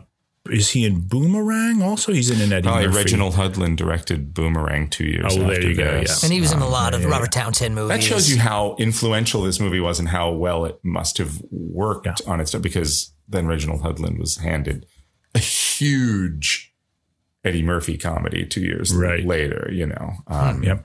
Robin Harris is great. He also shows up and do the right thing. He's one of the three guys sitting outside. Yeah. Who are like, it's hot. It's hot. It's And very Bebe's hot. so funny. And he, and And he Bebe's died. Kids, right. Yeah, and Bebe's Bebe's Kids, which Yeah, he died, was yeah. made after he passed away. He passed away right after this. Or Right shortly after, this, yeah. because in 1992, they made uh, George Bebe's Clinton Kids. showed up. Oh, that's what I wanted to say. George Clinton from Parliament Funkadelic. What's Yeah. one of their big songs? Tear the roof off the sucker. And that's Yeah. what happens in this movie. The That's what roof literally gets torn off the party. So cool. There's so many little in references within this that I didn't expect. It's very, very fun. I mean, do we do we do we ruin that incredible payoff? Let's just say there's an incredible payoff with Oh, the, at the very with end, the, the with, tag. the, Oh, with yeah? the police. There's a you know the the Marvel post credit stinger or whatever that Which uh, brings it back to what Fred was saying about just it's all a dream. You know, it's it's, all this dream this when sort that of roof funny flows dream. off and and when, Yeah. and the yeah the the what can what can occur in the dream but in reality the the the the powerlessness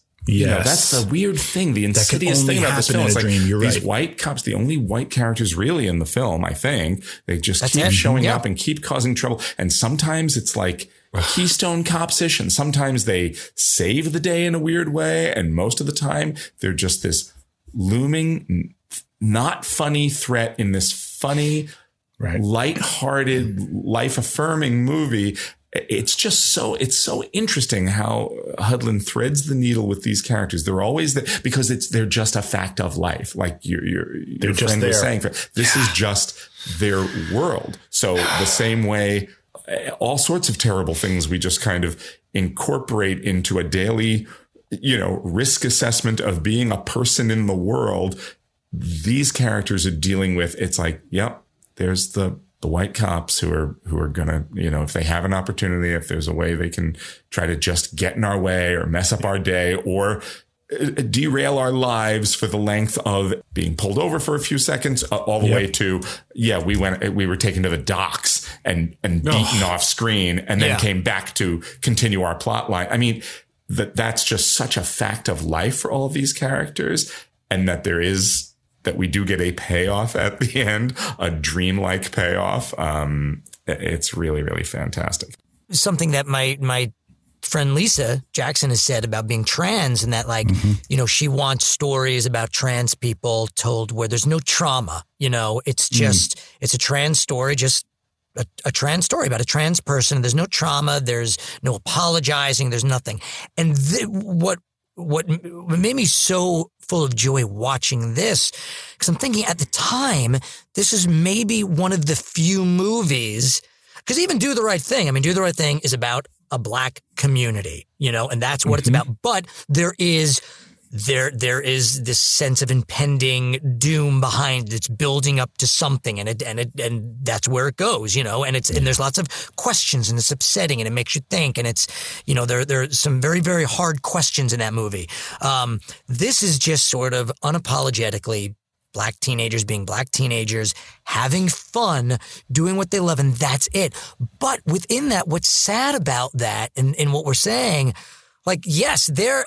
It, it, it's just them dancing and singing and it's full of joy and doing all the things that teenagers are supposed to do, try and have sex. But there is always that small threat in the background. Yeah, it's it's it's all really fascinating, and yeah, it's very disturbing. It's it's almost like because this is the like you said, because this is a comedy, and because of the nature of the film and the the the, the good open lightheartedness of the film, the sweetness of the film, this threat of the cops, it's it's almost like it almost becomes interwoven like like it's a fan it is a little bit of a fantasy where like we watch a fantasy and there's there's there's a dragon that flies outside of the village like there's there's the threat right, The, the, Yeah. like the Mhm. fable like threat there's always that thing that could come along could kill us could disrupt our way of life. Just be be wary be wary. Don't uh don't don't uh don't don't poke the bear. Don't uh don't It's the antagonize same- the outside threat. And it has that kind of energy It's the same thing and Do the Right Thing. Every time the cops come through the neighborhood, if Yeah. that happens three, four, five times, then Do the Right Thing. It happens in uh, Boys in the Hood with the helicopters. You know, it, it's Mhm. always the, and it's very dragon like. It's very it's very Yeah. much like the circling Especially in Boys in the dragon Hood, yeah. overhead. You know, it's you just this hear it. You don't even see them. You just hear it. Exactly. constantly, There's this constant thing that's just looming. And, you know, in here, uh, you're right, Jason. It, it is these two, it is these two cops and they're just in the neighbor at, at any time It's when just any, a- they're a what you start to of feel life. is at any time anyone is walking on the streets in this movie, which is a lot. Yeah. There is, the, there is a threat to their lives. Um, Yeah. but you know, the, But the, that aside, I mean, not, I don't want to say that aside. It's a pretty damn joyous movie, Oh, and it it is really wonderfully the, the, joyous, The, the yeah. rap battle and the the So dance great. off are. Re- I mean, it's it's. It, I mean, it could be. It's like a musical, you know. And Yes, uh, had, had that jail room scene been a little more tasteful and Oh, not you got as, a really know- high Sheila movie Yeah. if, if not for that jail scene. You know what's funny and, is that and you Pee Wee's voice brings it down too. Pee Wee, I couldn't fucking stand. terrible. Oh, yeah, That was, that was awful. I couldn't. Never- Every time he spoke, I'm like, ah. yeah, I stopped. I said stop doing that. Yeah, we'll make it like a real house party. We, we, we be housing shit. No, it's very funny, very it's just very charming, very real. Um, you know, Mm-hmm. and and and and tonally with uh, it's very deftly handled because to, you know it could really it could have really gone off the rails or felt disjointed with the the police officer stuff. I kind of don't know how how he wove it together so seamlessly. The But even relationship, humor wise, I think the the sillier bits and the and the more realistic conversation, they just everything flowed really, really nicely. wonderful. My, my absolute favorite thing about it is the fact that the relationships have depth. They don't. Yes. They, they could so easily have made this shallow and made Yeah. this utterly, you know, something where it's like just surface level. But every relationship, the relationship between Martin Lawrence and Play, the relationship between Kid and Play, the relationship between the girls and the two and, and the two guys, the relationship between the father and the son, they are all deep. They all have depth, and they all have those moments of like, oh, where you kind of you feel for everybody in this, well, all of the major characters anyway. Yeah. Um, uh, I was at- at in different with the, like I said, the opening. Really, I was like, oh man, that blew me away. And then even when Kid taking the shoes off his his father when he's in bed, beautiful. Again, it was just Yeah. all these little surprising little moments right off the bat. Going, oh, I think this this is going to be something more than I thought. And yeah, uh, yeah, I, I I really enjoyed it. How many Sheilas? I think I'm going to give it an eight point five. Yeah, I'm going eight. I'm eight. I'm going eight Yeah. as well. If it weren't for that last scene in the jail, you know, Yeah, if not the jail, I- I might even you go- have a really high Sheila. I was I was originally going eight, and then I just I bumped it up to the eight point five. Good. Yeah. Yeah. Yeah. Yeah. Yeah. Yeah. Yeah, no, I'm, I think it's an eight. It's great. Here comes the mail. Before we talk about how we make the magic that is opening weekend make podcast. Uh, we, I will say sometimes, you know, so, a few, sometimes people actually listen to the podcast. What? Oh, yeah. And, uh, and, or they, they Not have for opinions. school. no. And they have opinions on the movies How that we've they. talked about. And it appears that a few people actually really like True Believer, which is what we talked come about on. on the last episode. Well, yeah. Well, two people. One person. There were two people, but uh, I, I saw a few. Two, there were a few people mentioned. I, I was, but I, I feel like it was Because one of haven't those seen movies. it since 1989. That's why. well, I think that's what it is. I think I don't it's think exactly they've seen what I any was. other movies. Then have they not seen any other films? Is that the only film they've seen? Because if it's the only film I've seen, I would have liked it. But I've seen other. I have the benefit of having seen other films. Okay, uh, people. I think people just remember it fondly. I think people. I think it's one of those things where they saw it back then and they might remember it fondly. Yeah. Like the like the way some people might remember the prison rap from House Party fondly, and then they go back and they're like, "Wow, that's a that's a long list of celebrities who died from AIDS there in the middle of the Yeah. song." Oh, yikes! You son of a bitch.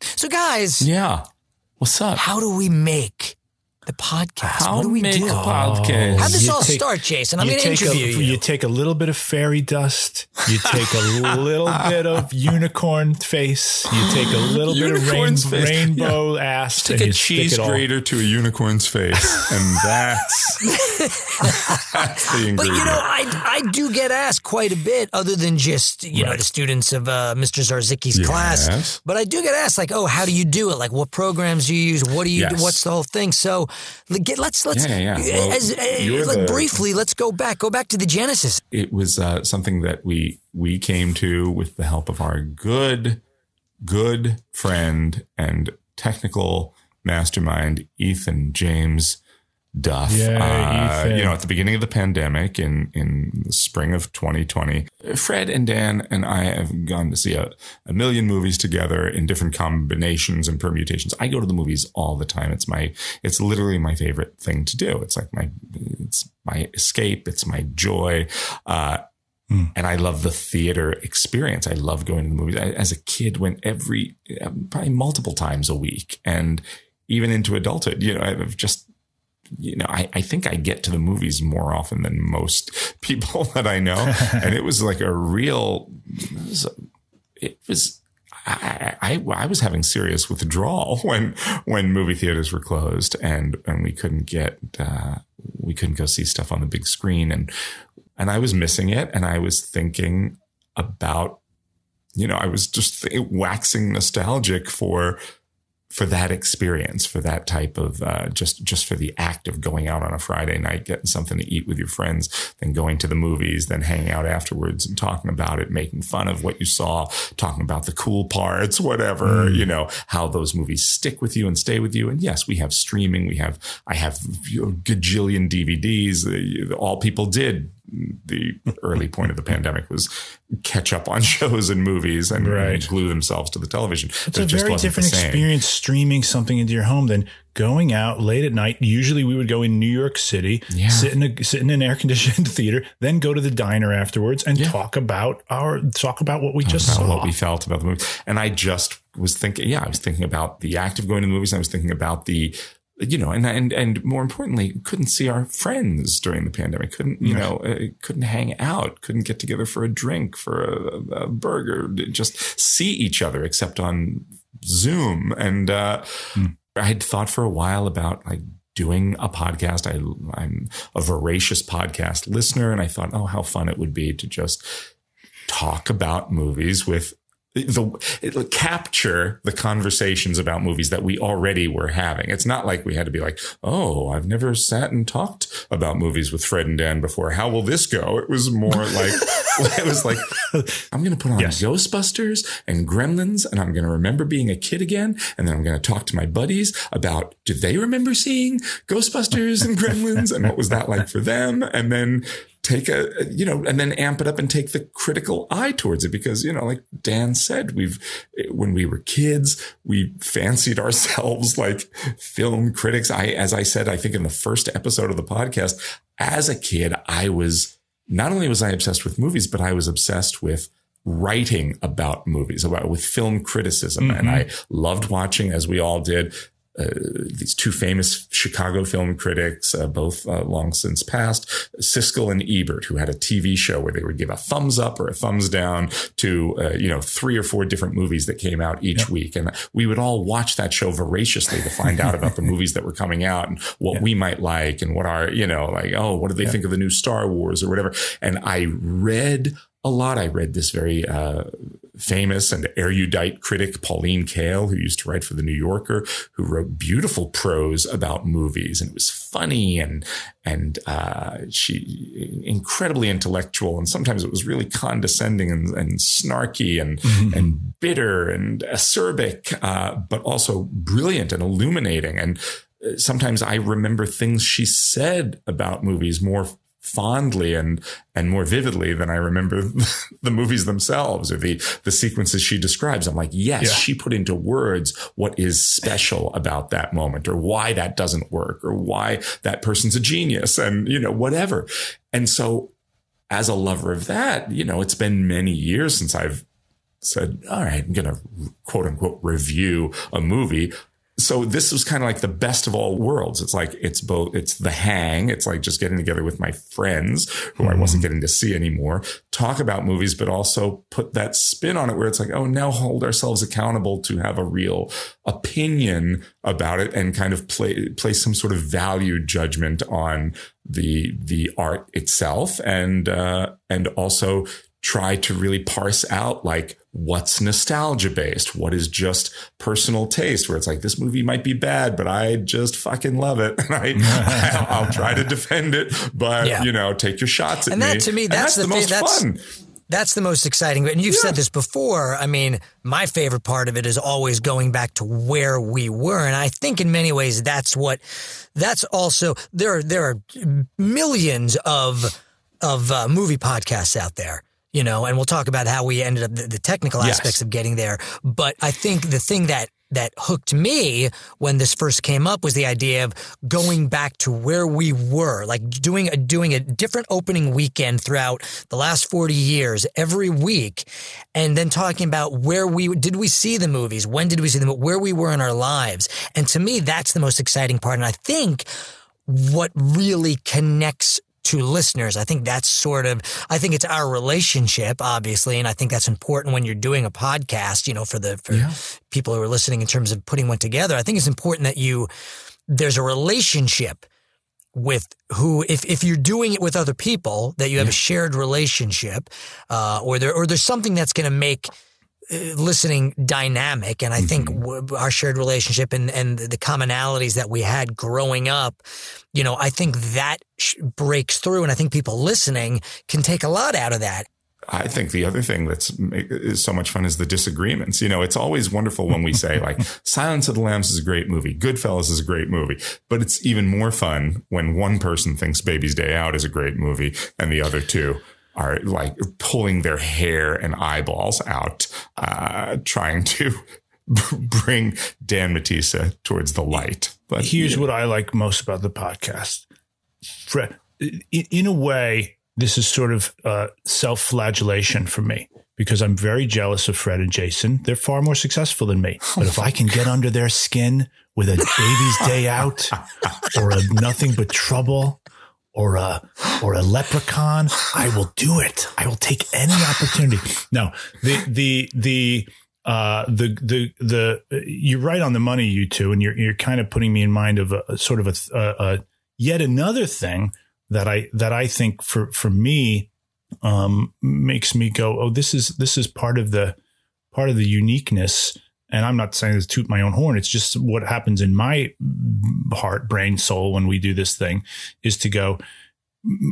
I don't know. This is the thing that I, I want to sort of uh, ask Mike and his students to sort of think about is you know you can't you don't have a window into this yet but you will when you're when you're older is whatever your whatever you're being influenced by whether it's a movie whether it's a podcast whether it's a piece of music whether it's a book that you're reading whatever it is that's shaping you you know? That's shaping you and that's guiding you towards who it is you're going to be. And and you don't know this quite at the time but boy we know it now. And looking back we're going oh yeah these things at some point we all watched enough of these movies where we went to somewhere in the back of our head went you know i'd like to do something like that. And mm-hmm. we all became performers because mm-hmm. doing no small part to our love of these films and our and our desire to go. What they're doing seems like magic i would love to do that please may mm-hmm. i please also engage in something like that and that's what brought us all to theater and to and to being performers you know Whether Just don't lie about watching those movies because then what happens Right. is it comes back and haunts you for the rest of your life, As it it's done for me. As because this it podcast should. really, for me, is therapy. I was just going to say, just getting it all th- out. This po- podcast is a, a, a pri- primarily a form of therapy for all three of us, but Yes. really for Fred. Really Fred for really gets some shit in out a on the disturbing table. way. you know? but look, all great art should come from from the, the the heart and something that makes you happy. But you do there are there are there's the nitty gritty behind it, and we were lucky that we our friend Ethan James Duff was the guy who was like. That's a great idea. Let's mm-hmm. do it. And mm-hmm. was like, boom, let's move forward. And then just figuring out the technical aspects, which I think what's, what's nice uh, now, you know, I know Dan is get off of my lawn. Let's go back to the days of rotary phones No and question. whatnot. And you know, my milk. Well, how come they're not delivering milk anymore? But uh, I, I, But we- I originally wanted to do this podcast on an, on a reel to reel, and these guys wouldn't do it. They didn't want to do it, and I said, "I wanna have it. the, I ha- listen. I will hand crank for as long as we need to." That's what she said. That's my joke. Damn it, Dwight. that being said, you know what's great, what's really nice is that Ethan or some, you know, can be like, "Hey, we should do a podcast," and we can do that now. You know, like we what what's so wonderful. The um the, the the Duplass brothers said something a while ago. I read in an interview, and they said, if you want to make movies and you're not making them, shame on you. You have no excuse. There's no excuse not to, to make movies now because mm. we all have these things called phones, mm-hmm. iPhones mm-hmm. that have cameras. So if you want to be creative, and it's the same thing. So the idea of you know, oh, we want to do a podcast, and you know, everyone and their mother's doing a podcast. Yeah. What, what's wonderful is now that we can do that. So Ethan really helped us out. So we use a program, and no, we're not sponsored by any of these programs, but we we we found a program called Squadcast, which is basically like Zoom, but we can record. We're recording ourselves uh, with you know nice clean wave files, but we can also see We each can see other. each other, which is yeah. nice. So it's great. So it's like we're in the room. It's all in real time, uh, and and Ethan was really instrumental having someone with that techni- technical know-how, and you know we had it, and it's and it's it's your you know it's it's easy to figure out. There's so Especially many. Fred, who is a, a, a very successful audiobook narrator and has a whole home uh, audio setup for doing this kind of thing. Dan and I had to be, you know, told like, go buy this dum dum, go do Right. this. But you did, and, and Ethan was instrumental in doing that and telling us what Yes. to get, what the proper stuff was.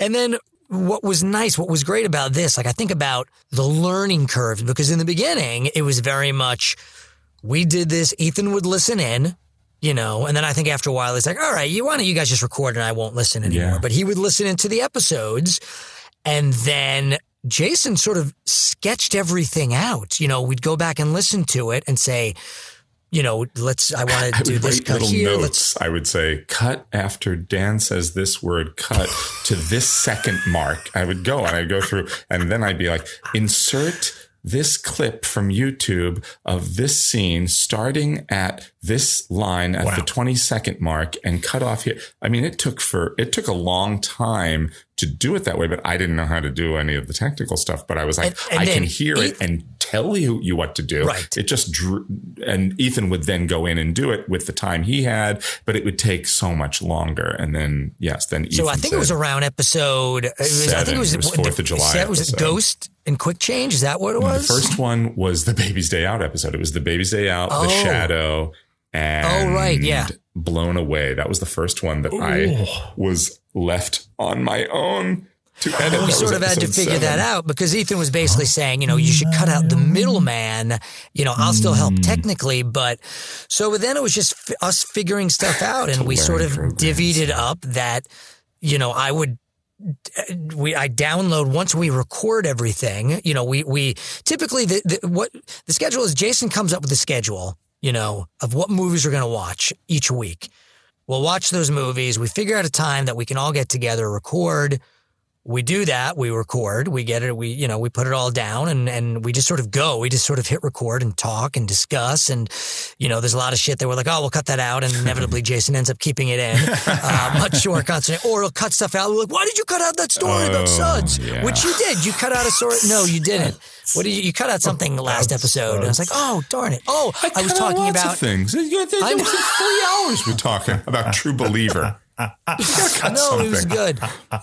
Anyway. So we do that, and then uh, I will download all the tracks as wave files because you want the the high format. You want you know don't MP3s. You lose a bit of the quality, so you always want to download in, in wave files uh, or something in in, in, in, in, a, in a high format, and then uh, I'll mix that. I'll, I'll sort of I'll throw that onto I use uh, Adobe Audition.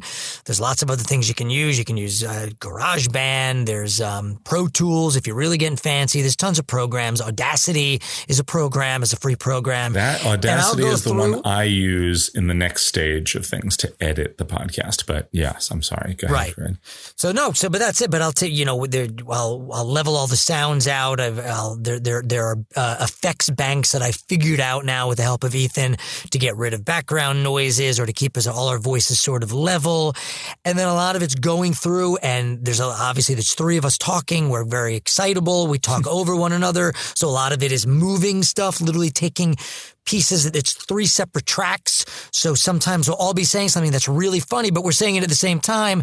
So I'll move Dan a little and then I'll move myself or, um, or usually, usually if the three of us are saying something funny, a lot of times I will decide, all right, well, which of the two are, are the funniest? And I'll maybe lower the volume. So I'll say, mm-hmm. all right, what Dan is saying is great. What Jason's saying is great. What I'm saying is funny, but you know what? I'm going to get rid of that and I'll just lower it. I'll just com- cut it out completely. And then I might do the opposite the next time. And, and it's a lot of it's just moving things so it's clean. Everything is clean. Once I have everything where the levels are okay and everything sounds good and everything is fairly clean, it's getting, a, getting rid of a lot of noises, you know, sniffles or, and, you know, sirens, which is sometimes hard to do. But I'll try to clean it up as much as I can and then I'll send it to Jason. And then Jason takes over the next step. uh, which is editing the thing down because sometimes the raw material is like right now i don't know when you're actually listening to this i don't know uh, uh, how long you will have been listening right now we've been recording for almost two hours and 20 minutes it will not spoiler alert things will get cut this What? will not all stay but Nothing uh, that I've yeah, said so will I- get cut. Nothing. so part of it is just is just that simply going through and you know and just making choices about how to streamline the conversation take out repetition sometimes it is hard choices sometimes it's just saying we've it- sometimes i'm listening to it as an almost like an audience member and being like we've been on this thread to a uh, for a length of time that makes me feel like my interest is starting to wane or I feel like I want to move on to the next thing. So then I go through and I, it, it might be like everything's great, but I just want to shave it down some. I just want to get, get to the next thing a little more quickly. Uh, so there's a million, the, the reasons for why I edit things out are, are numerous and varied. Um, but yeah, but it's kind of gotten, I, I, I get the feel now of like what a, a, a general episode of the podcast is like. But the other thing that I do, and which has been really, really fun, uh, is I try to find, first it was just finding sound clips from the movies, like clips off of YouTube, you know, little bits of dialogue, uh, the way you would if you were watching, um, a film critic on television review a movie or listen to another podcast. They'd use a sampling of a scene to, uh, you know, to just re- the reference point for what we're we're chatting about. That's still the biggest part of it, but now, as time's gone on, I've layered in many, many more kind of ar- arcane and uh, you know, kind of ridiculous non sequitory sound clips, uh, things that come up in conversation, and I just want to What the fuck are you talking What does that about? got to do with anything? Ah, the French. I've never seen anything like this. You won the contest. You know, it's it's my this is my chance to do some extra kind of writing and joke telling in the editing process to mm. be like I can think of something that would be funny in response to something we've just said or that can heighten something we've just said or can create a joke out of something we've just said. And I'll find like somebody saying something or some sound effect And they become recurring. and then they become you know? recurring, like which is characters. why I I always say like you can kind of listen to these in any order you want, but if you really if you listen to them in the order we've recorded them, you'll see that themes start to to emerge. And uh, you know, we did an episode about a year ago where we. Uh, reviewed a Bill Cosby movie from the early 1980s and I found a, a sound clip that was not from the movie we were reviewing, but was rather Bill Cosby responding to the uh, the early allegations of sexual harassment that he was facing, and it was this kind of weird, crazy interview where he was going off the rails, and I pulled a quote from that, and I used it about twenty, I don't know how many times in that first episode. In any time I wanted to have where I would normally put in a clip of Bill Cosby from the movie, I just put in this clip of him bizarrely defending himself, I have been in this business 52 years, and I will. I've never seen anything like this. And reality is the situation. And I, I can't speak. And then that's that has become our number one sound clip that we return to. You'll have heard it 17 times by by now in this episode. Um, you know, so things like that that become yeah, almost like recurring characters in the podcast, little sound clips of different celebrities or different, uh, we've got an OJ Simpson one. We, what does that got to do with anything? uh, and then I pull music, I pull all, all sorts of other things, and then I I lay in different tracks with that uh, with those components, and I I, I do all of that in a program called Audacity, which Fred mentioned, which is a great, very uh, user friendly, um, instinctive kind of program for uh, for editing sound. And then I take all of that, I save it. I generally keep the raw material that I've cut just in case I need to uh, go back and reinsert something. I then turn all of that into an MP3 the edited version of the episode and I send it to these guys to listen to. And for the most part, that then becomes what we publish or put uh, put out there into the world. And I find it incredibly satisfying and fun. And like I say, it's like I have experience as a stand-up comedian. I, I, I am a theater director as well as an actor. Getting to get your hands in there and shape the podcast in that way is really, really fun and really satisfying on its own merits. And I'll tell you the truth, 95% of the time, the choices I make are just to make these two guys laugh, which is actually just, it's a macro version of what we do with the podcast, which is we're just eh, trying to enjoy each other's company and tickle yeah. each other. And then hopefully that three person conversation then becomes something that is entertaining to a larger group of people. It's the same thing with my choices for the editing. I'm really just trying to make these guys laugh and hopefully I'm making the audience laugh. But I'm probably making them scratch their heads a fair amount of the time. but if you listen long enough, you come on the journey with us, I think, and I hope. Now, well, hang on. Let's talk about my technical contributions. It goes without saying that I'm the most technically adept of the three of us. so this is the point at which my technical prowess really shines. Put in more crickets, more additional crickets here. I don't do oh, God's honest truth.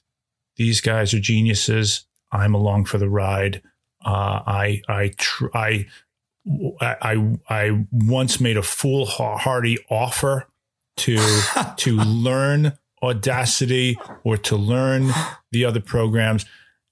There's no way. There's simply no way I could do. I think you were going to upload do. stuff because once we, I, there's a third part to this. Once Is it's there? done, yeah, and I think that's what you were going to do, and it just sort of Oh, faded away. fantastic. Once, Getting it out once you do it, you have to actually upload it, and you have to. There are there are various programs that you pay into. We use one called Transistor, um, and yeah, and they they are outlets that will get that basically push the podcast onto all the different platforms like Spotify and iTunes, Apple Music, and all that stuff. So you need a platform to do that. So that was going to be your job, I think, at one point, and I, I do you it gave to me that day. job one week. I wound up uploading to Grubhub. I think I wound up uploading the podcast to. I know I got a lot of stuff from Bed Bath and Beyond that week. that was really I- weird. I, I- got I some really nice shower curtains. Right. I somehow we got it it uploaded directly to a shower curtain. What the fuck are you talking about? Yeah. But that's what you do. You get it all on there. You upload the MP3. We always write a little blurb, a little, you know, de- describing stuff. We do some artwork for it. And then it gets sent out to all the different platforms. And then it's about, you know, with anything, it's about sort of marketing and getting the, the, the product, as it were, out there. And I mean, the nice thing, uh, uh, I have to say, what's, what's very nice about what we do, I think that I, that, that I enjoy about it is it is sort of it's something that we just love to I love to do it. I look forward to this. I remember we used to do it once a week and when we had to switch to going to every 2 weeks, I was really sad only which we talked about only because I enjoyed doing it and I understand, you know, now I'm like, oh God, thank God we don't do it every week because it's, it's, such- hard. it's a lot of work, and it once we got back into like real life schedules, right, right. it becomes Pandemic tough. life, it was easier, and even then, Yeah. even then, it was like yeah, Even then it getting was one of these out a week is hard. Even when I didn't, we're cranking them out. a show to go but there do. was, or a but it's so job. fun to hang out with your friends and talk about something that you love. And exactly like you said, I mean, I have so many friends who listen to this, and they're I- my my friend the other day. Rosie, let me see if I can find this text. She just sent me a text. She goes, Do you ever listen to the final cut of the episode and think, what in the hell is wrong with us asking for a friend? But then she, you know, she. she loves it. And but so many people are like, they just love listening to us crack each other up. And I, so what, what's nice about the marketing of this, because unfortunately in this day and age, there, there's a huge, there's so many podcasts out there. There's so much stuff out there because it's so much easier. As I said earlier, everyone can do this stuff. Everyone can make a movie. Everyone can, you know, do a podcast, record albums from their home. So it's how do you get it heard? You know, how, how do, how do you get it out there? And that's much tougher, I think. It- it- It's easier in some aspects because we're all connected by the internet, but it's also harder because there's so much more out there. What's nice about this is we've found our audience. People have come to it. You know, we'll, we'll, we'll advertise through social media and whatnot. But because I have so much fun doing it, I never get that stressed about it. Yeah, you know, that's good. It's just, it's just something that people are like, what's your listenership? I don't know. I know people listen. Right. And I know people, they enjoy it and, and people keep coming back. And when people are introduced to it, Yeah. they continue to listen to it. All, so all three of those people come back week after week and enjoy it. We're hoping to get to four. But I think that's important too when you're when you're doing something. You know, whenever you're creating something, it's great to to do it with people that you love and that you have fun with. Surround yourself with people, whatever it is. Surround yourself with people that you enjoy working with and that that you can have fun bouncing ideas off of, and then just keep doing it and create it and put it out there and. People will come or they won't. There's nothing you can do about that, Yeah. you know. But but it's just nice to know that there are that we have, however big the the listenership is, it's loyal and people enjoy it, and we enjoy what we're doing, and that takes the pressure off. I used to get in the beginning, I was like, well, how how do we get out there? What do we do? And I'm like, hey, you know what? All we can do is do what we do, Yeah, because it is and have very fun doing it. Yep. Yeah, Yep. that's it. And I'm very, pr- yeah. It's, I look back, I'm like, wow, we've got this, this, it's, it's funny to say, oh, it's a body of work, but it's not, it, whatever it is, these It little is. time capsules. I mean, now it's hmm. 71, you know, I've got us, I, I have us scheduled out, you know, I create the schedule way in advance. I actually have a schedule and it changes. It changes based on our personal needs. Sometimes, you know, sometimes we can uh, record more episodes than we think we can. Very often life stuff intrudes and it's like, okay, we're going to have to have a, maybe a longer break in here. And so that might put the schedule. A Mike off. Zarzicki comes into our lives and says, yes, that- please watch not- Joe versus the volcano. Exactly. But I have it planned out now for the next two years. If we're still doing it, if we still want to, if life allows, I have. I have created the schedule and just that is joyful for me going through and like researching the weekends and being like, Oh, oh, it, this it has be to allow talk it just about. for the last movie that you had on that list. The, the I think in two years from now we're scheduled to do Schindler's List and Ace Ventura. Schindler's List and Ace Ventura Pet Detective. Oh, We- I mean, we have to go. Wow. We, we have to at least go that far. I because know. th- My God. Oh, so it's so fun. Sometimes it's just I just look at the list and I get excited. But I mean, it is. It's so fun to think about it, to plan for it, to do it. I enjoy the editing so much. Even as as tired as we may get, sometimes I'm up until three in the morning working on it. I know we get the it's final mixes from you at like four. I- It's, crazy ridiculous. sometimes. But Will you go to sometimes bed, please? But sometimes that's the only time I have to do it. But it's a it's such a total labor of love. Yes, I would I would miss it terribly if it if it wasn't uh, a a part of my routine. And I and, you know, and it's it's a testament to the fact that we all enjoy doing it. That even though we've all gotten very busy again, thank goodness, uh, you know, at this stage in the pandemic, uh, we still we make time for it. We figure it out, and and we're still producing the stuff. And I'm I'm looking forward to. Uh, much more. So whatever it is, uh, I, I Now I'm you go do we- likewise, Mike Zarzicki students. Yeah. Aw. Go follow Yeah. your dream. Oh, that's beautiful. Go Fred. do likewise. Follow your dreams. Don't give up unless it's very difficult. Then you should give up. Look, Try, fail, stop trying, Repeat. do something. Try, fail, repeat. Thank you, everyone, for joining us, longtime listeners and new listeners alike. Thank you to uh, the esteemed educator, Michael Zarzicki, for inspiring this week's episode. Uh, it was really a lot of fun. Uh, next time, we return to one of our favorite movie years, 1984, and the releases of March 30th. Romancing the Stone, starring Michael Douglas, Kathleen Turner, and Danny DeVito, and Greystoke, The Legend of Tarzan, Lord of the Apes, starring presumably Tarzan, Lord of the Apes. Uh, who was that? Was he played by Christopher Lambert? Christopher? Lambert. Ah, Christopher Lambert. Uh, I've never And, seen and an that film. audio dubbed audio Andie MacDowell. Oh, that's right. I've never Wah, seen wah, that movie. I have never seen. Oh, Greystoke. I saw it in the I theaters. I don't want to jump the title gun. was just so long; it really put me off. I was like, Tarzan. at the time, it was famous for having the longest title ever in movie history, Really? I believe. I seem That to remember that, awesome. yeah. That makes sense. That makes sense. Students, you're in for a treat. Dan, what do you got for us this week? If you've never listened, this is how three adult men close out their podcast each episode. One of them does a little something called hand farting. In the business, we call it manualism. That's what's called the in business biz. of podcasting. It's Yeah, that's what's manualism. called in the biz. All right. I want you to, to imagine you're at a you're at a, a, a, a house party Oh, and you, you know you're rocking, you're rolling, you're you're you're dancing, and it's very energetic. And then all of a sudden, the DJ drops a little little slow song that features prominently in house party. It's always and forever. Remember that song, you Oh, guys? yes. Always and forever. Let me tune up first because you got to tune up. Okay.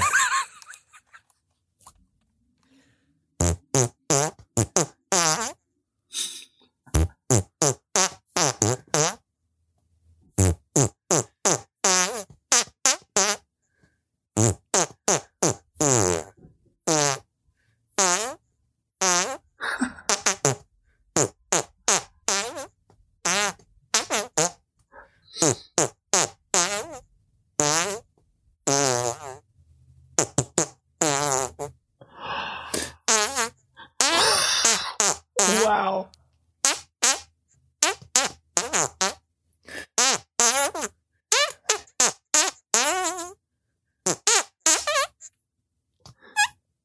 Oh. Always and forever. Oh. Your hands do not kid, but they do play. oh, do they play? The Opening Weekend podcast is produced by Jason O'Connell, Fred Berman, and Dan Matissa, with editing by Jason O'Connell and sound mixing by Fred Berman. Additional help and technical support provided by Ethan Duff. Thank you for listening.